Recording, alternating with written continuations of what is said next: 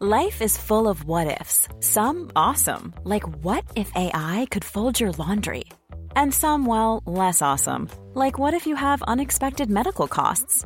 United Healthcare can help get you covered with Health Protector Guard fixed indemnity insurance plans. They supplement your primary plan to help you manage out of pocket costs. No deductibles, no enrollment periods, and especially no more what ifs. Visit uh1.com to find the Health Protector Guard plan for you. It's that time of the year. Your vacation is coming up. You can already hear the beach waves, feel the warm breeze, relax, and think about work. You really, really want it all to work out while you're away. Monday.com gives you and the team that peace of mind. When all work is on one platform and everyone's in sync, things just flow wherever you are. Tap the banner to go to Monday.com.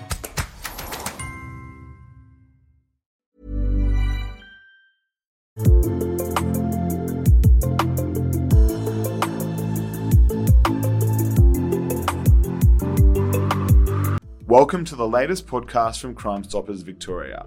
This podcast will take a deep dive into coercive control, which challenges the very definition of traditional family violence and what that looks like. Today I'm joined by the Assistant Commissioner of Victoria Police, Lauren Callaway, who leads the response for family violence, sexual assault, and child abuse.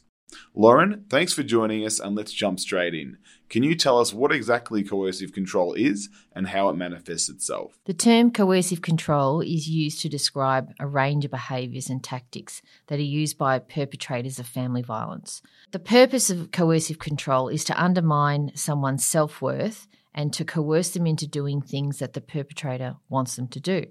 Now, this can look like all sorts of things. Some of the tactics are very varied and they require a great deal of thinking and planning by the perpetrator in order to execute. But I'll give you some examples. Gaslighting is, is one that we talk about a lot, controlling the household finances determining every aspect of a victim's life from what they can wear to what where they can work or whether they can work, what meals are to be served, who they can see, using threats not just of violence but access to children and friends, isolating people from their networks and families, constant put downs, changing between being really abusive and being really loving, so to keep the victim's emotional stability constantly off balance, lying and being deceitful, using children against the victim, suggesting that the victim might have a mental illness, or spreading stories about the victim. Now, none of those things that I've described would be traditional physical family violence, but together they create a pattern that undermines the person's ability to feel confident about themselves. Obviously, that all sounds absolutely horrible. The main question I have is why would anyone stay in that sort of relationship and what difficulties could they have trying to leave? Look, I think people stay in the relationship because the person that is committing coercive control isn't like that all the time. No one starts off that way either. In fact, some of the behaviours, like getting lots of text messages, lots of attention, being love bombed, that's another description, all of that in a positive context would be things that people experience normally when they start a relationship. But it's when it starts to become controlling and sinister and starts to make the victim survivor question their own sense of normality. And this happens over a long period of time. So often, victim survivors will realize after a long period, actually, I'm in an abusive relationship. It didn't start off this way, it's not this way all the time but there are some elements of this relationship that are very toxic. It's a great answer, and I'm just wondering when a victim realizes they're in this sort of relationship, what makes it so difficult for them to leave? It's funny because I get asked this question a lot, you know, as though someone might wake up one morning and realize they're in an abusive or coercive controlling relationship and then that's the beginning and that's that's the day that they leave but there's lots of reasons why victims don't. And it can be different for every victim survivor, but I think what everyone would have in common is the feeling of being somewhat trapped. If a perpetrator has been really manipulative and clever at committing coercive control, they've actually set up many reasons why the person couldn't leave. So they'll be already cut off from their social networks and from their friends and family. They probably won't have full access to money or the means with which they could just walk out the door. So, if you take away the financial means and the social support means, then it's going to be a really difficult decision on where they'll go and what they'll do. I also think that victim survivors would be staying because of their own safety planning. And this is something that doesn't often get discussed. It's not all about their helplessness. They've actually made a calculated decision themselves to manage the risk. And sometimes that risk is easier to be managed if the perpetrator is in view and they can control certain things. Look, when it comes to children, I think it would be really difficult for a woman to walk out the door with small children. And even if the children aren't the primary target of abuse, they will know that the perpetrator will ultimately still have contact with them because they're the father of their children. So there's going to be other things in play that means that to have no contact is not an option. The entire situation sounds really toxic. From a policing perspective, how big of a challenge has it been moving from tackling the traditional physical form of family violence to this more mental and controlling form of it? Well, I think Victoria Police is really well placed to deal with coercive control. First and foremost, in Victoria, we have the broadest legislation that covers all definitions of family violence and also goes to speaking directly to the emotional and psychological abuse and controlling behaviours. So we train police to recognise non physical forms of family violence. One of the ways that we also reinforce to police to think about those features of family violence is through our family violence report. It's 39 questions. There are jealous, controlling behaviour type questions within the report. So, not only does it take a record of what's happened, but it also provides police with a risk assessment and asks them to think about factors that may be contributing to a picture of what's going on in the family, not just the incident of that, that night.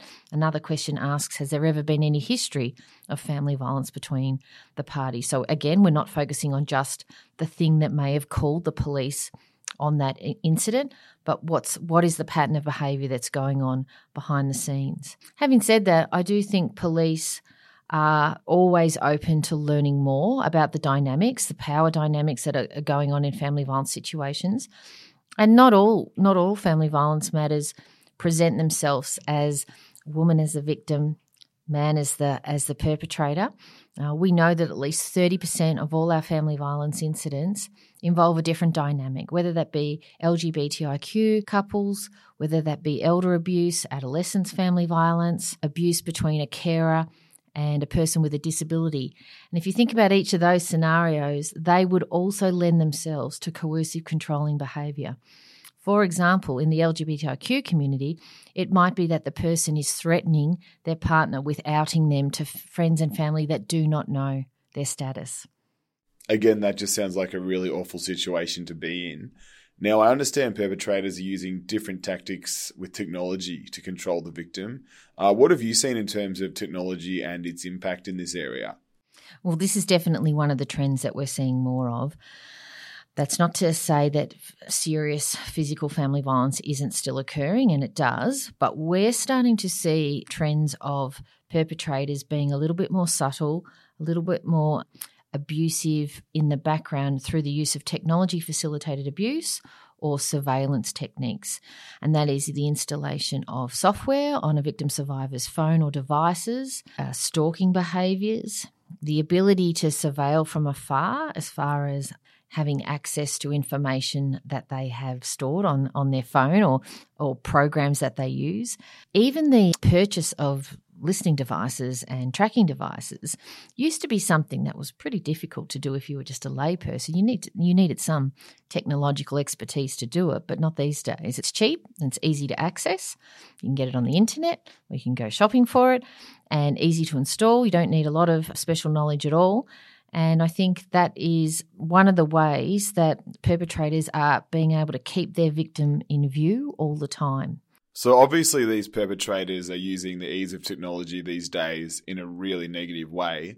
Can you tell us a little bit more about how they're contacting the victims with technology? They're doing a few things. They're sending lots of text messages. So they are um, a lot of the time breaching intervention orders or personal safety orders. Sometimes those messages aren't even abusive, they're just harassing in nature or there's lots of messages. What we know, they also do surveillance um, through tracking devices and, and lots of those GPS related um, programs that are on your phone so they can see where you are and what you're up to. One of the other things that um, came out of a recent uh, the banking inquiry, the messages that you use to do a banking transaction, you know you've got a certain amount of characters.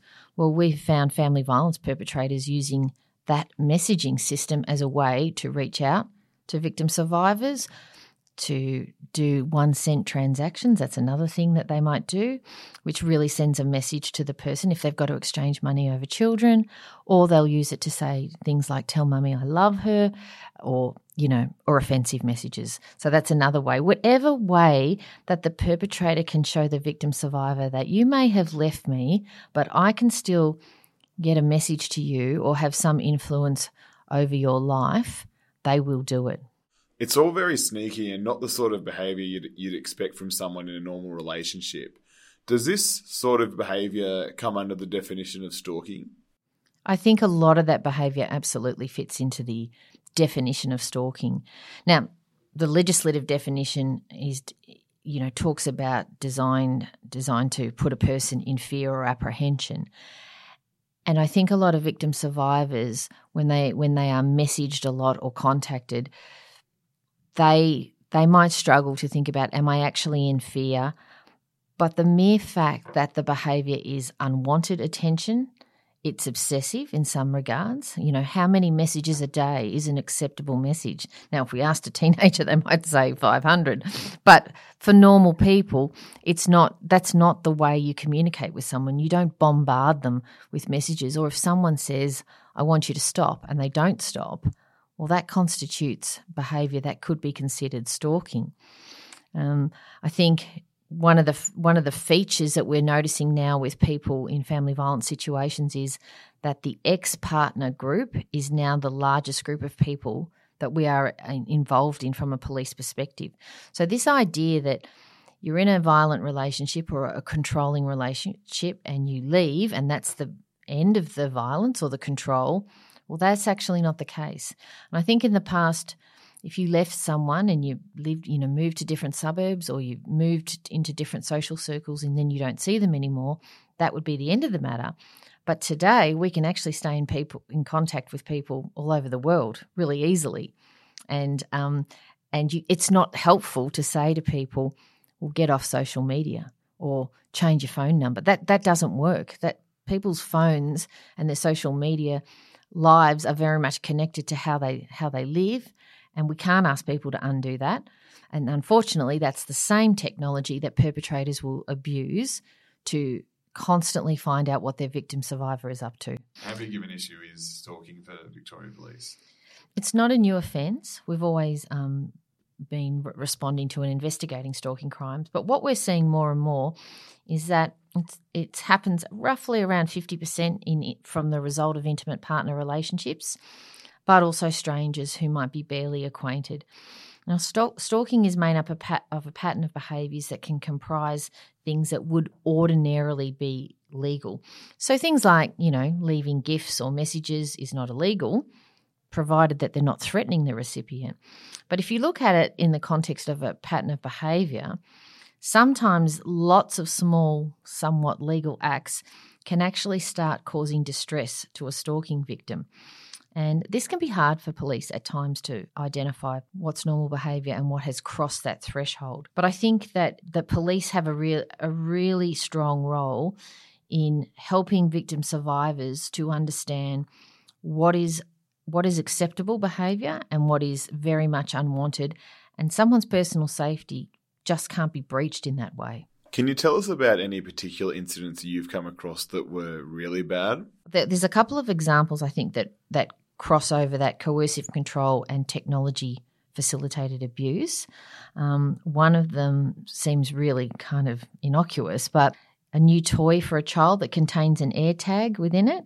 So separated parents might do that. It's actually a way in which they can track where the children are going or an offer to fix the phone that they smashed. And then when they do it, they fix the phone and load spyware onto it. I was talking to Dr. Chelsea Tobin from safe steps and they had a victim survivor come into crisis accommodation who had 16 different forms of spyware on their phone. Now that's that's not unusual these days. Yeah, that definitely shows the insane amount of effort these people are going to to try and maintain this control. Now, I just want to move on and speak about the horrible incident with Hannah Clarke and, and what happened there. So, her parents want to criminalize coercive control. We know many states are in the process of doing this already, but what does our legislation say, and how does that compare to other states? Our legislation specifically names forms of coercive control, including being emotionally or psychologically abusive, being economically abusive, and then also it, it covers off a catch all where it says an abuser in any other way controls or dominates the family member and causes that family member to feel fear for the safety or well being of that family member or another person. So you can see from that, that's a fairly broad definition. I understand why Hannah's family is pushing for a um, legislative reform under the definition of coercive control, and other states are considering it. So, what I draw from that is I think anything that helps us all think about family violence in a non physical way, and also where we think about behaviours that just don't feel right or just don't seem right to us. Sometimes we can get really caught up in the legal definition is something a crime or not? But there's a whole group of people out there, and not a lot of them um, come to the attention of police. So let's remember too the police response is based on those um, family violence jobs that we are involved in. But there are many pathways to safety, particularly in Victoria, and you don't need to go to a police officer. So I, th- I think there's many situations where people are experiencing family violence in all forms, and the more that we can understand why they're experiencing it, what ways they can achieve safety in their own circumstances. It doesn't always have to be a call to a police officer, but of course, when the police officer is called, that's often because we're at the crisis response end of an incident. Including coercive control in family violence is obviously a really big step. Uh, what did police do to work out that coercive control does play such a big part when it comes to family violence? One of the ways that we have got really good at recognising coercive control has been through the Centre for Family Violence that um, Victoria Police has set up. And also, we went through a Royal Commission. So there was over 200 recommendations that really went to the heart of how family violence is presenting itself in the community. And as a result of that Royal Commission, we set up the Centre for Family Violence to do training all the way from constable through to superintendent. So we have put our police officers through risk risk assessment training. The MARAM, the Multi Agency Risk Assessment Framework, is something that we train to in Victoria Police. As I mentioned before, we have a, a family violence report that includes 39 questions, some of them going to the heart of what non physical family violence is about. So we we are constantly asking our police officers to think more deeply and be more nuanced about what does it look like when you attend a scene. Don't just look for the obvious signs around maybe property damaged, phys- physical abuse. We always have to deal with the safety of all parties at the scene and, and make sure that we get help in for anyone who has been hurt. But we need to also listen to victim survivors and ask questions that will make them feel confident to tell us about the other forms of abuse. Bearing in mind that coercive control behaviours can be very embarrassing to reveal. It's, you know, I don't think any woman who wants to talk about the fact that she doesn't have access to money or she has to ask her partner for permission to buy clothes for the children, that is not something you would easily tell a police officer. Some victim survivors won't even tell their closest family and friends the kind of strict conditions that they're living under. But I also often get asked about the, the role of bystander. And that is, you know, you can sometimes sense when something's not right with someone close to you. You know, they may not be able to attend events or if plans change, they feel very nervous about telling their partner. So, all of us have a role in being open to having a conversation and saying, Are you okay? Is this normal? And if we could do one thing, that would be to be someone who you can be, you can sense check what's going on in a relationship with and to get some good advice from. How much progress have we made in terms of recognising coercive control and what is still to come?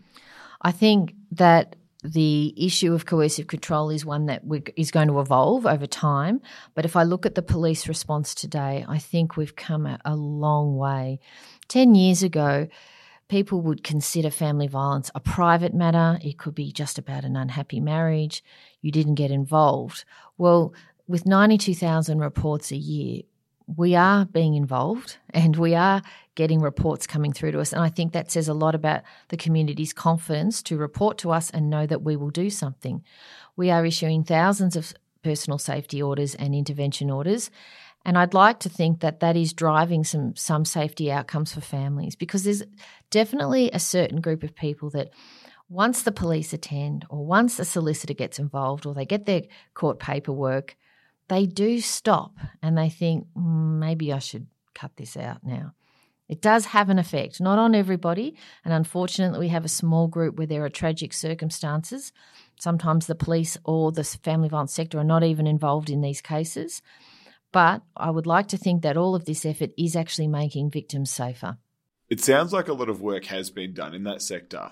Uh, just in terms of someone that is suffering from coercive control, what advice would you offer them? The first thing I would do is go and talk to a police officer or attend an orange door and have a conversation with someone about what you're experiencing and get that sense check that I talked about as to whether or not that is normal behavior within a relationship, whether or not it has crossed into a threshold that is actually controlling. Um, that's the first thing I'd say. Um, I also think that you may need to then start thinking about what is your safety plan because coercive control doesn't off, um, operate in isolation of other more very serious threats of harm and, and threats of damage and threats, threats of destroying a person's life. So it would also be prudent to start thinking about okay, what would this look like if I was actually to get out of this relationship? What sort of things might I have to do and plan for? Um, if someone is close to us who discloses family violence to us, then I think we have to be the, the sort of person that doesn't just hear it once and not expect the person to leave on that day once they've disclosed. It may take six, seven, eight, or nine interventions before they actually decide to leave. And you have to be the kind of support person that's not judgmental, not there to rescue them, but to listen provide advice, maybe create an opportunity to mind the children or create some um, reason why they could then go and see a family violence practitioner without their partner knowing. Be that sort of person that's always there. And even if they don't leave on that day, you're still there to support them. And then obviously, there are incidents where when the person tells you something that is at that very high end of violence, then calling triple zero is always the way to go. I know you've said previously that it can often take seven or eight interactions with the police before the victim actually leaves. Why is this the case? I think one of the biggest motivations for going back for women at this point in time is financial stability. We're all talking about the cost of living crisis, the pressures from mortgages going up, and the, and the housing crisis. If a family doesn't have an alternative to go and you know keep employment, have a roof over their heads. We know that the fastest growing group of homeless people are women in their 50s and most are fleeing family violence.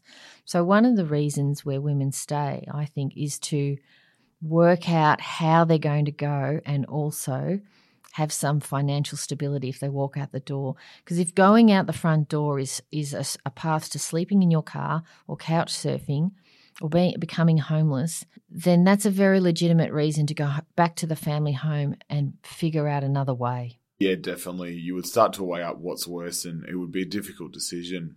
Now, what would your message be to someone who is using coercive control? Stop it, for starters, and then go and get some help from a men's behaviour change program. Um, people like to come up with lots of reasons why um, perpetrators are violent and lots of excuses around whether it be substance abuse, mental health, um, financial stress. But violence is always a choice. And so I think anyone who who realizes that they are engaging those behaviors, they need help and they need to opt in and get it as soon as possible. Now, gaslighting is a word which is becoming increasingly common online. Often in a not so serious way, but we know it can be a very serious concern that affects people's lives. Uh, what can you tell us about gaslighting? Yeah, I have noticed it's kind of a word of you know of the month at the moment. It came originally from a, a, British play that was turned into a film called Gaslight from the 1930s, and in the play, uh, there was a husband who was mentally emotion and mentally and emotionally manipulating his wife into believing that she was going crazy. So he was changing the intensity of the gas lamps within the home. So that was the premise of the film, and that's where the term came from. So it's really innocuous behavior. It could be something as simple as accusing someone of, I'll use the example, leaving the butter out. It sounds really silly, but most times if someone said to you, or you left the butter out on the table, you might think, did I? I don't I don't mm. I don't think I did. Well, well then you think, well, I know I didn't leave it out. But so the perpetrator has done it deliberately. What they're trying to do is undermine your sense of self, to keep you on edge and always doubt your thinking. Now, the reason they do this is because if you do that over time, it makes a person really reliant on the on the abuser for their level of it shreds your confidence. So you can't even imagine being able to function without them or make decisions. Because then, after they've gaslit you, they will say things, oh, you know, you need me to look after you. You're, you're mentally unwell. How many times have we heard someone describe their partner? Oh, she's crazy. So often, when police will go to a family violence incident, the abuser will meet the officers at the door. They'll be calm, they'll be coherent, they'll be rational, and they'll be very compliant. And they'll they might, you know, apologize for wasting the police officer's time. And then they'll talk about their partner's mental fragility or their dependence on alcohol or they've, you know, they've got problems and this is this is how I manage it. So all of that can seem really reasonable. But what we ask our police to do is to step back, have a look at the entirety of the situation. We may have been called there before. There might be additional information that a family violence worker could give us. What we need to work out is who is most in need of protection. So if the perpetrator is coming across as the good guy, um, we need to look at what may have caused the victim survivor to lash out or done something irrational or be emotionally unstable at the scene because they're at wits end. We need to work we need to work through this. We need to think about it. And I'm really pleased to say that police have really risen to the challenge of this complexity in this type of family violence and we are certainly getting better at it. Yeah, it absolutely sounds like Victoria Police are on top of it. Uh, thanks again, Lauren, for joining us on the podcast. Always great to hear from you, and I look forward to speaking with you again soon. Thank you. That was Lauren Callaway, who is the Assistant Commissioner for Victoria Police. Thanks for listening to this podcast. If you or someone you know is experiencing family violence, you can contact Safe Steps on 1800 737 732. Remember, if it's an emergency, always call triple zero. If you enjoyed this podcast and want to hear more, visit our website at crimestoppersvic.com.au.